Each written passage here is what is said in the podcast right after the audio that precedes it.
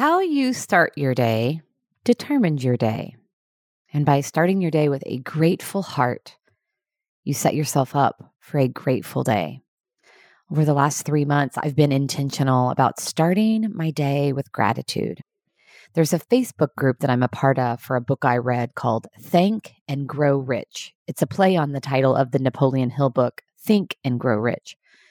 The author encourages all of her readers to join the Facebook group to engage in a 30 day challenge starting each morning with posting three things you're grateful for after the 30 days, I was loving the impact so much and the group and the connection that had been created through that that I've continued to post gratitude each morning.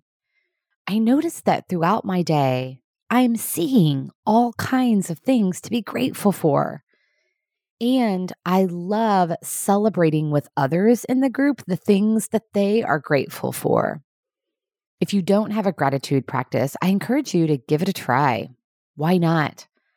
Every morning, first thing, take time to reflect on all of the blessings in your life and write down and share just three things that you're grateful for. No doubt, if you look for them, you will see things to be grateful for.